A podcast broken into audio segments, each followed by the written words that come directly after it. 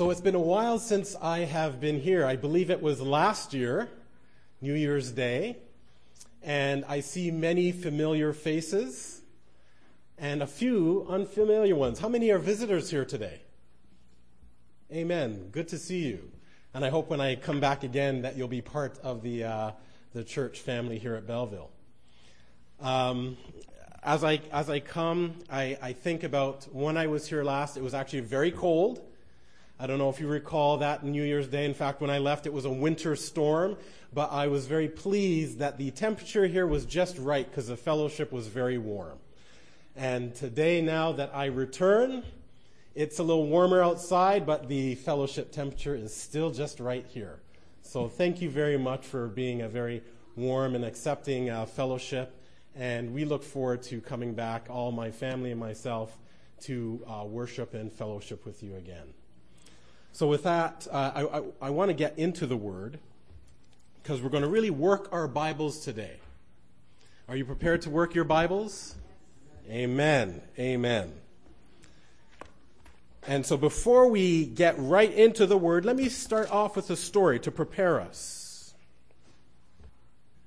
There was a woman who got off work, had a long day, goes to the bus stop. Bus comes along, and she gets on. She looks down the aisle of the bus, and she sighs. It's rush hour. The bus is packed. Not a seat to be had, and the aisle is completely full. She works her way down the aisle, pushing through people, sliding past others, looking desperately for a handhold, lurching forward as the bus driver stops and starts, and she mercifully finds a place to grab on. Right below her hand is that of a, another man. And when the man sees her hold on to this handhold, he perks up. "Hi, my name's Jonathan." The woman looks up and sighs. "I've had a long day," she says.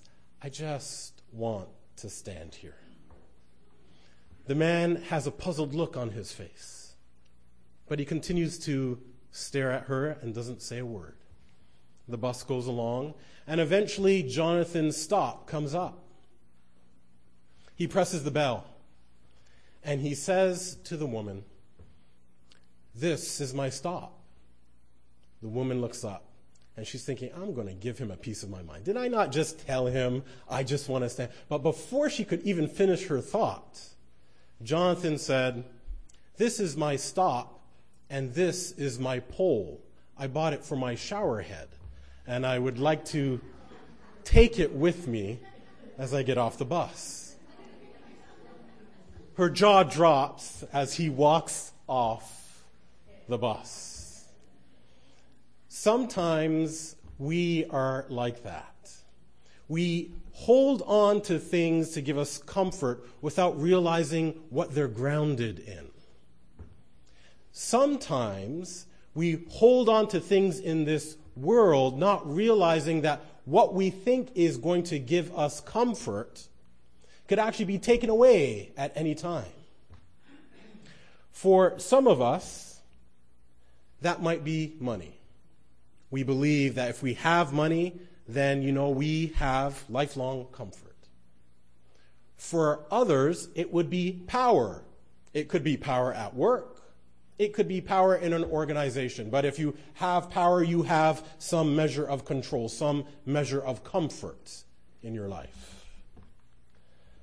Others, it's recognition. If I am recognized for the good work I do, whether it is here, at work, wherever it is, then that gives me a sense of, of peace in my mind. And for many of us, it is relationships. A place, a safe harbor to come to at the end of a long day. Now, in and of themselves, these things are actually not bad. But the problem comes when Jesus comes along and reaches out his hand to us and says, "I want to take you higher in your ministry. I want to take you higher in your life. I want to take you higher in your relationship with me.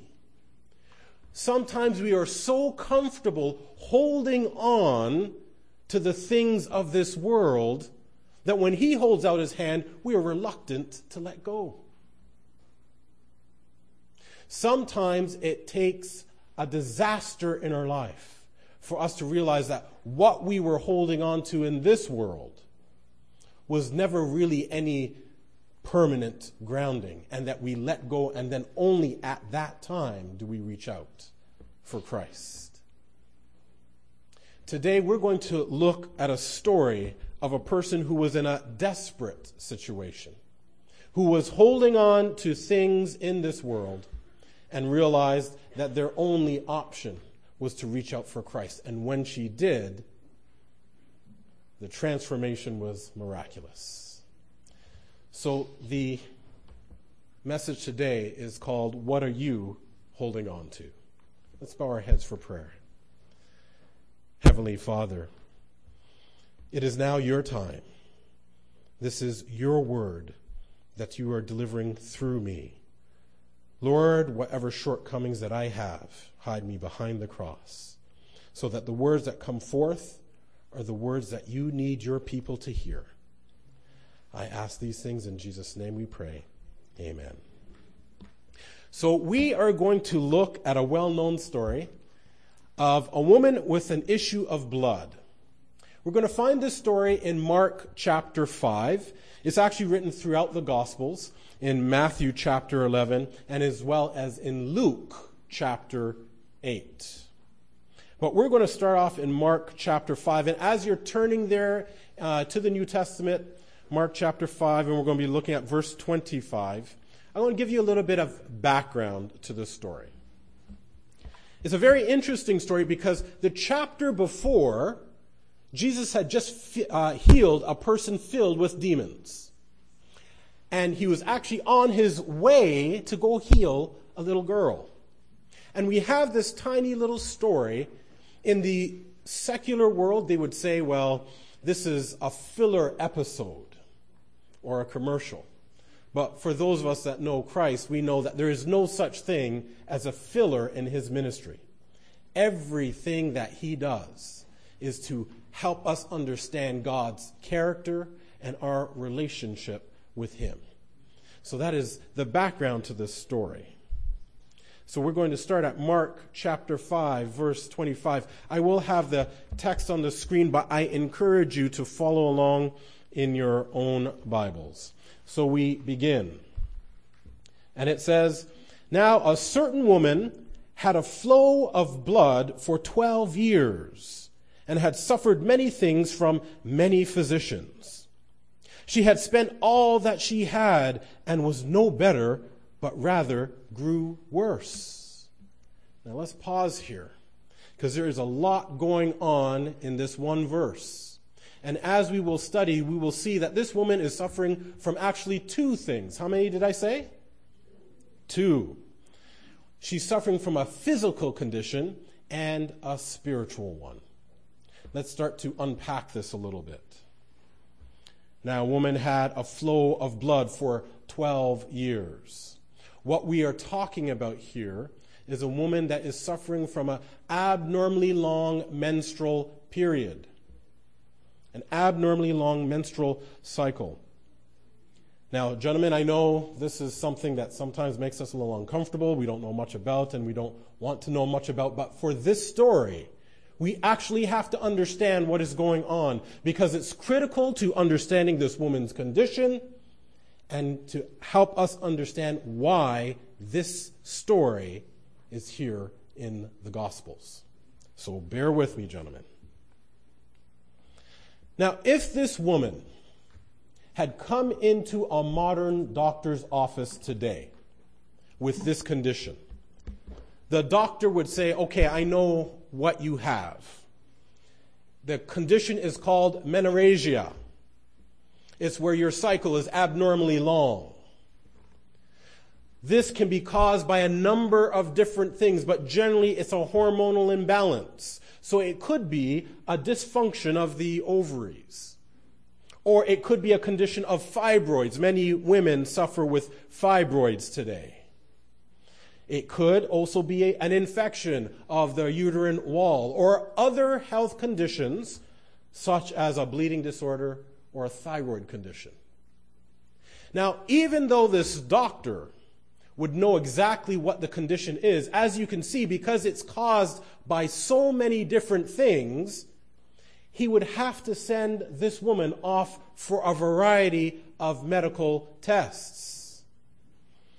And when you're going through that kind of process, it really is a form of suffering, because you have to put off your schedule. Has anyone here ever had to go for a variety of medical tests for any condition? So then you, you know. In fact, I'll, I'll share a personal story where I, I, when I was young, I had childhood asthma.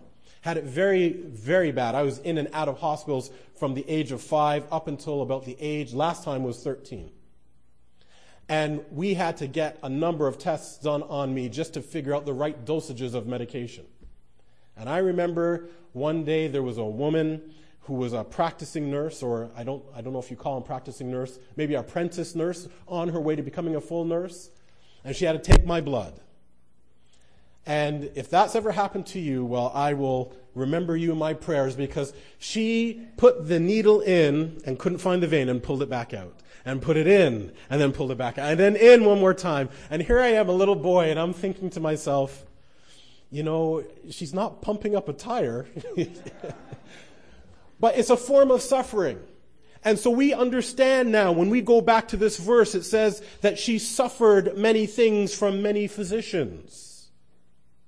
It's not that these physicians were bad. They were trying what they could with their technology. And she was doing whatever she could. She was holding on to the belief that this was the way for her to be healed. It was the only option for her.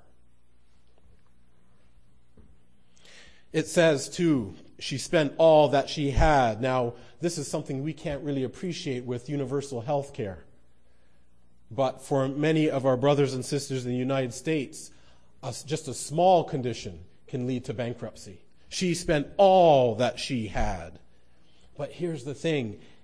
It, she did not get better, but she grew worse. Now, we need to understand this. Because when you are losing blood, you're losing something in the blood called hemoglobin. And hemoglobin is essential for carrying oxygen throughout all of our body. And when you lose a lot of hemoglobin, when your level goes from normal down to a very critical level, you will get something called anemia. And anemia is a very serious situation. A mild anemia, you might look a little pale. You might feel fatigued. If it's very serious, you can get heart palpitations, sweats, and it can even lead to heart attack and potentially death. This woman's situation grew no better, but it grew worse.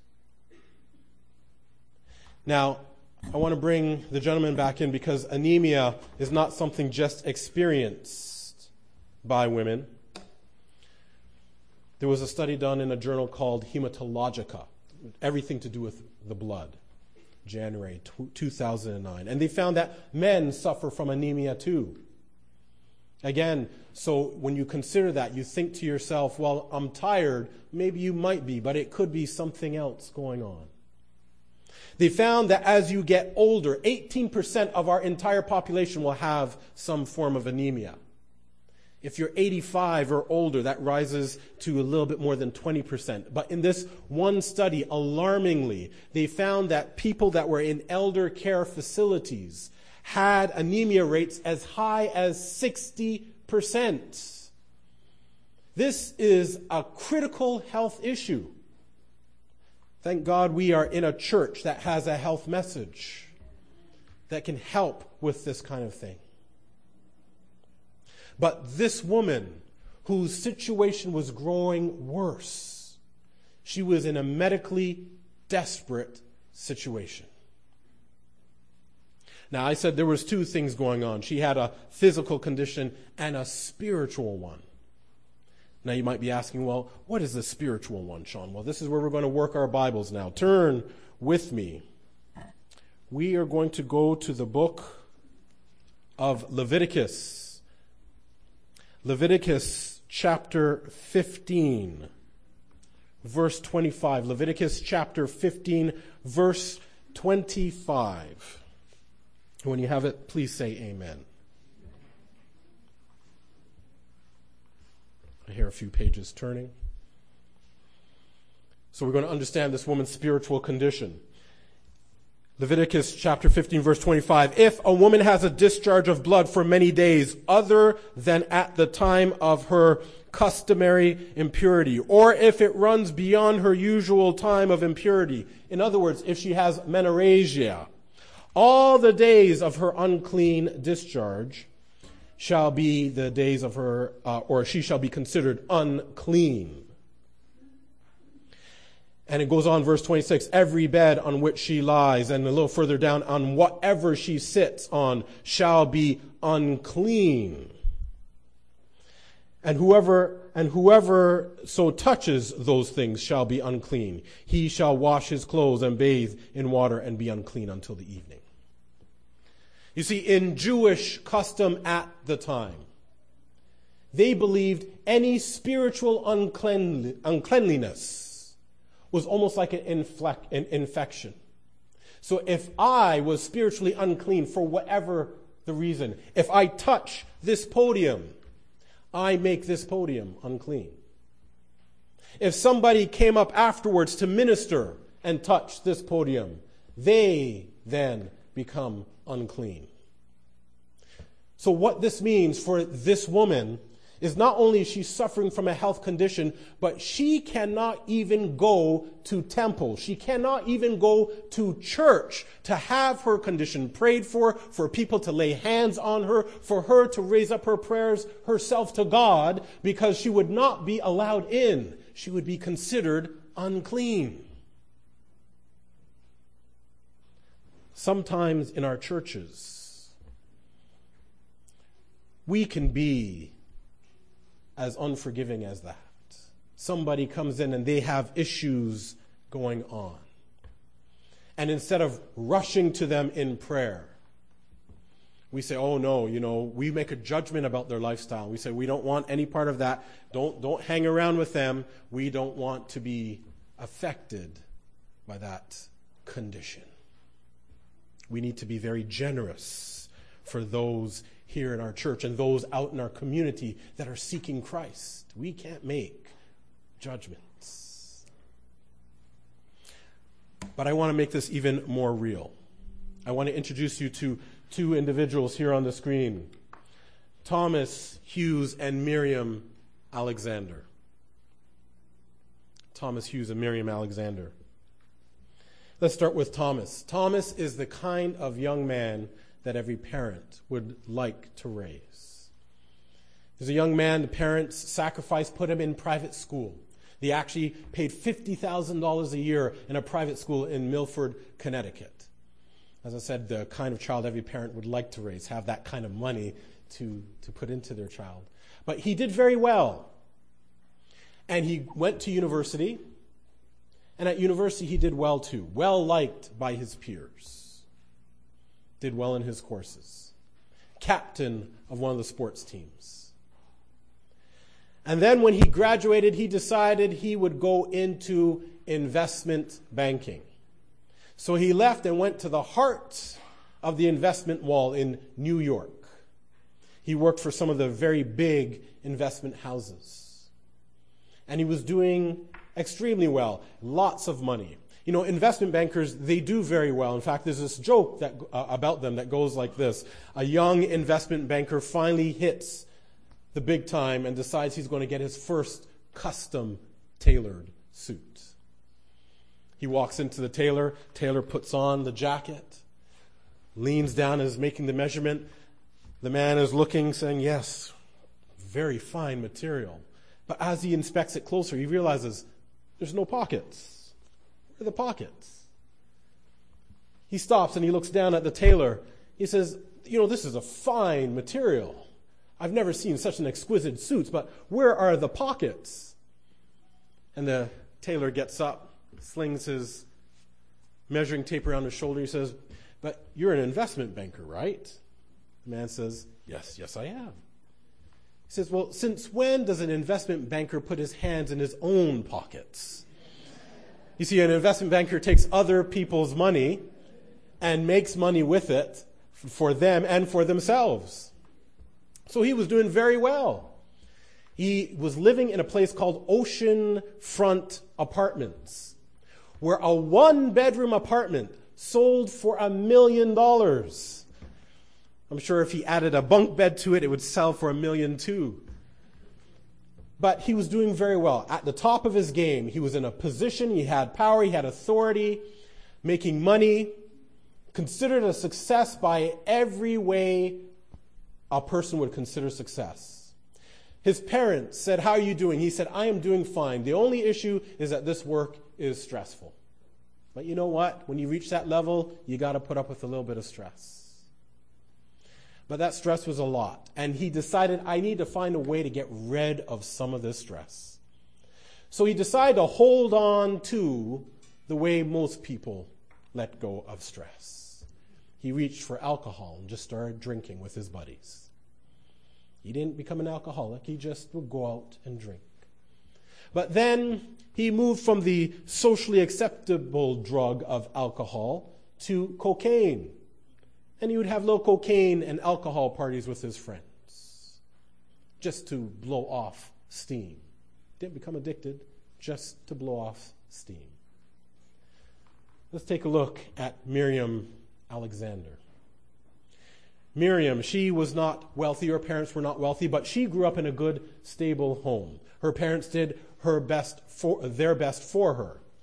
And as she grew up and went into university, she says in her diary that she was approached by a number of people to engage into a lesbian lifestyle. She said, no, that was not really her thing, but they kept encouraging her, they kept encouraging her, and she said, you know what, I'll, I'll try it. And she says about her personality that she was one that if she was in it, she was in it to win it. So she didn't have just one girlfriend. She had two. And when she graduated, you know, she did well. She had, as she says, the house, the picket fence, the dog, and two girlfriends. And in this party lifestyle that this particular social group was, they would take her to places to enjoy life. So she got into alcohol. She became addicted to alcohol. And she got involved with cocaine. And she became addicted to cocaine. She knew her lifestyle was not right. She said, there has to be something that's changed. I, I just know in my soul that this is not right. And then she heard in about an evangelistic series. She came in, she heard the message, and she gave her heart to Christ and joined the church. Now, that's not the end of her story, because even though she had joined the church, she had still holding on to her past lifestyle. She writes in her diary, how here I am, a greeter in the church. I am addicted to alcohol, cocaine. I have this lifestyle relationship problem that's going on, and I can't seem to get out of it. I'm a complete mess. She was uncomfortable approaching people in her church because she felt that they would look upon her and say that she was unclean. So she was spiritually, if you will, bleeding out. We have in our communities, in our churches, Thomases and Miriams, people that are spiritually bleeding out and need help. Need prayer, need support. They're holding on to things and they don't know how to let go. How do we help them? Well, to understand that, we have to go back to the woman with an issue of blood. We're going to turn to Luke chapter eight, verse forty-four. And as you're turning, I'll give you a little bit more background. You see, this woman, she had held on and tried everything according to what the world would say you need to do to get rid of this issue of blood. But it wasn't working, and her situation was getting worse. Perhaps she felt the heart palpitations. Perhaps she was feeling sweats and was wondering what to do. But fortunately for her, she was around at the time when Jesus was nearby. Jesus, as I said before, had just finished healing somebody who was on his way to heal somebody else. People were all around him trying to understand and, and learn about his ministry and his healing. The woman had heard about Jesus, but she didn't have a personal relationship with him. She could not, especially in her condition, come up and just say, "Hi, Jesus, my name is." But she knew enough that his ministry of healing, the gospel that he was preaching, was transforming. And so she says in her mind, and this is read in one of the other gospels, "If I can only but touch the hem of his garment, I will be made whole." So in Luke eight, verse forty-four, it says that she came from behind and touched the border of his garment, and immediately her flow of blood was stopped. She experienced a miracle in an instant. Twelve long years she was suffering through her condition, and in an instant, she was healed. But this is where it starts to get interesting. We need to understand the mechanism by which she was healed. In this scripture here on the screen, there is one word that ex- describes the key to her healing. What, what was it, church? Tell me. Be bold, tell me. Touched, touched. Okay, and that is a good answer, because, of course, touching Christ was essential to her healing. But the key, where this sermon gets interesting, is, is actually in the word border. Now you're sitting and you're saying, okay, where is he going? I followed him up to there. Border? Surely it must be touch. Touch is important, but the key in this woman's healing was the fact that she reached out and held the border of his garment. Now, we're going to dig into our Bibles and we're going to start to understand this. But first we need to understand that the New Testament was written originally in what language? Greek, yes, Koine Greek. And when you look at the original Greek, at the word border, you will see it looks like this, which is pronounced crossbodon. Everybody say crossbodon.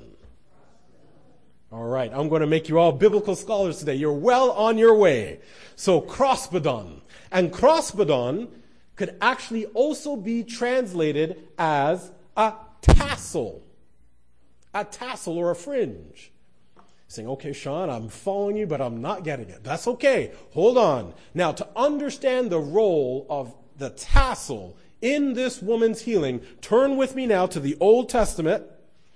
We are going to look at the book of Numbers, chapter fifteen. Numbers, chapter fifteen. And we're going to look at verse thirty-eight. This is where God himself is speaking to Moses. And it says in verse thirty-eight, Numbers chapter fifteen, "Speak to the children of Israel. Tell them to make tassels on the corner of their garments." And if you read through a little bit further, you'll see it's blue tassels. And in verse thirty-nine, it says, "And you shall have the tassel that you may look upon it and remember all the commandments of the Lord and do them, and that you may not follow the harlotry which your own heart and your own eyes are inclined." In other words, this tassel was to be a reminder of God's commandments and his promises. A reminder not to hold on to the desires of our heart and the things of this world, but to hold on to the commandments and the promises. In other words, this woman reached out in faith to hold on to the commandments and the promises that were embodied in Jesus Christ. She reached out to the one thing on his garment, which is a reminder, a reminder of those promises. For us today, those promises, it's not a tassel, it is the word of God in the Bible. She reached out in faith, perhaps saying in her mind, Psalm one oh three, Bless my soul, uh, bless the Lord, all my soul, and forget not his benefits. For he forgives my iniquities and he heals my diseases. She reached out in faith, not having a personal relationship with Christ, but believing that he embodied God's character, his promises, and that touch, based on her faith, made her whole. We can reach out for that same tassel today, for whatever condition ails us, and we can be healed as well. But we're not done yet, because we know from the story that when the woman touches Jesus, Jesus feels that power come out of him, and he turns around and says, "Who touched me?" And the woman is terrified. Now, she's just been healed by her Savior. She's been healed in her faith. Yet she is terrified.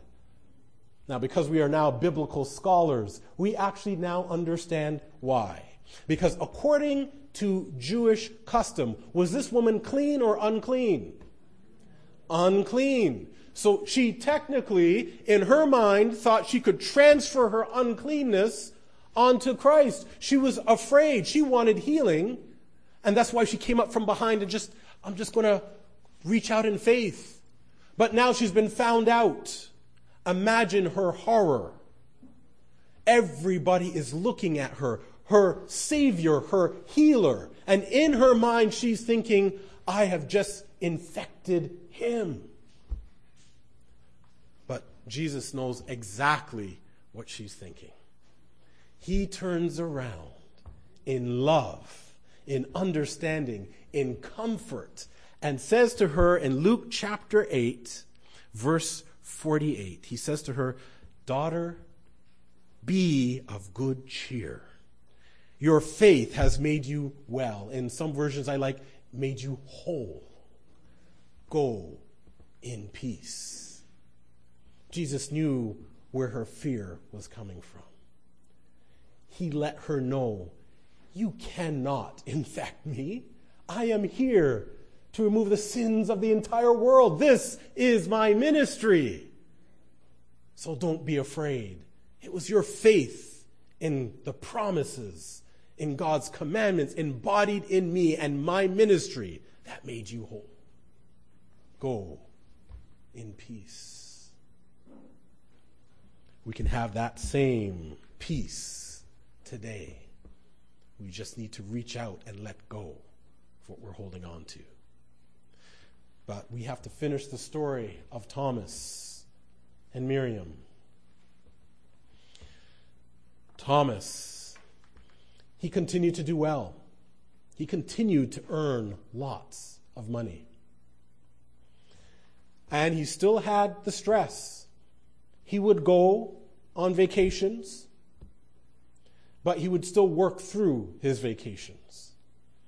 He would still go with his friends and drink alcohol and engage in cocaine. and something happened. It's still not clear, but in one of those parties, he fell from a very tall balcony and he died. This happened just last year, towards the end of twenty fifteen.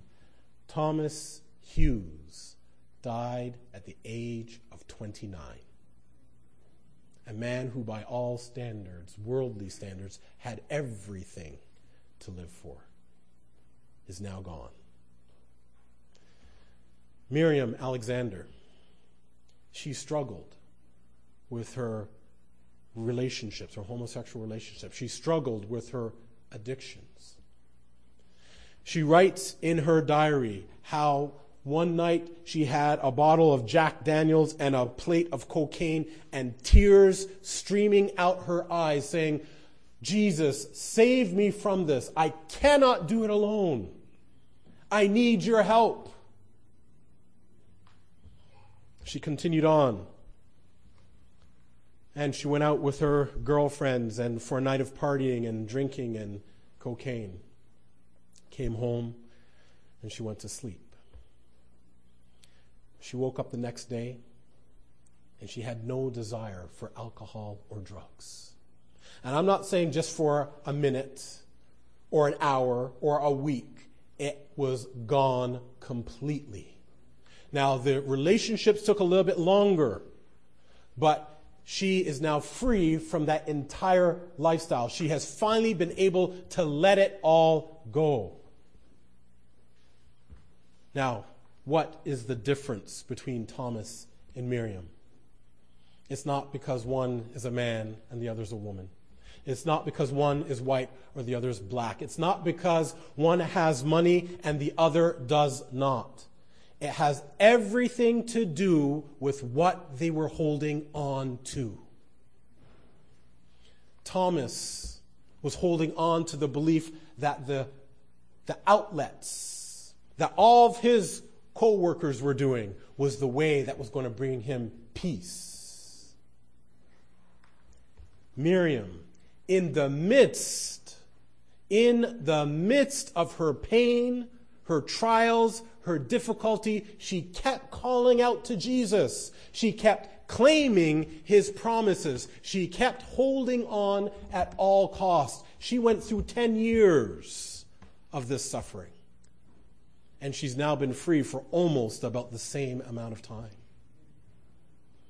There is healing in holding on to Jesus. There is healing in holding on to his promises. So when Christ calls each and every one of us, as he does right now, as he does today, I'm going to ask the question, what are you holding on to? We all, every one of us, from the speaker to everyone, are holding on to something that keeps us from having a closer relationship with Christ. Reflect in your hearts. Ask yourself, what are you prepared to let go? So when he calls you, you can have that more powerful increase in your ministry. You can have that recognition of knowing that you are a son or a daughter of, of God. Or that you can know that you have a place in his kingdom. If there is anyone here today that is prepared to let go and allow Christ to lead them, I just want you to raise your hand with me. Amen. You can put your hands down. If there is anyone here today that has heard this message and is thinking to themselves, I want to walk closer with Christ. I want to go forward in baptism. I need to let go of the things I've been holding on to this world. I just want you to show with a raise of hands. Amen. Amen. I want to ask everyone that has lifted a hand to just rise with me, please. And if you will, I'm going to ask that we just come forward. We're just going to pray together. And as we do that, if if there is still anyone who is thinking that they would like to have that relationship with Christ, if there's something that they're holding on to, you might be saying to yourself, but you know, I don't really know Jesus just yet. I don't know him that well, but I want you to remember the story that we heard. The woman did not know Christ. She did not have a relationship, but she reached out in faith. This is your time to just come forward, and we will pray for you as well. So if there's any one other person that wants to come forward looking for baptism, thinking about baptism, thinking about uh, making their relationship with Christ deeper, just come forward at this time so we can just pray for you. Okay, let us all kneel in prayer. Heavenly Father, we thank you so much for this story in your word about the woman with the issue of blood. We realize now, Lord, that the message in essence is that we need to let go of the things in this world. We don't know what they're rooted upon, and they can be taken away in an instant. But you are eternal. You reach out to us. You call us. You are prepared to heal us and take us higher in our ministries, in our lives, than we can ever imagine. We just have to have that faith and reach out. Lord, we have people here in the front who have said that they're prepared to let go. We have people in the pews who in their hearts have said, we are ready to let go. I ask, God, that you pour out your Holy Spirit upon each and every one of them. Whatever they may be holding on to, whatever they may be fearful about letting go, help them, Lord. Show them your hand. Show them that there is more comfort being in you than there is holding on to this world. For those, Lord, that have asked about or are desiring in their hearts to get to know you better, to do, to go forward in baptism, I ask, God, that you have a special blessing upon them, because the journey begins, and it's a wonderful journey. I ask that you guide them along that process, that path. I ask, Lord, too, that you also be with this church as it continues to go out into the community, that whatever may be holding it back, whatever people may be holding on to, that you lead them in strength and power so that they will cling to you, and that this church will be a powerful instrument for winning souls for your kingdom. We ask these things in Jesus' name we pray. Amen.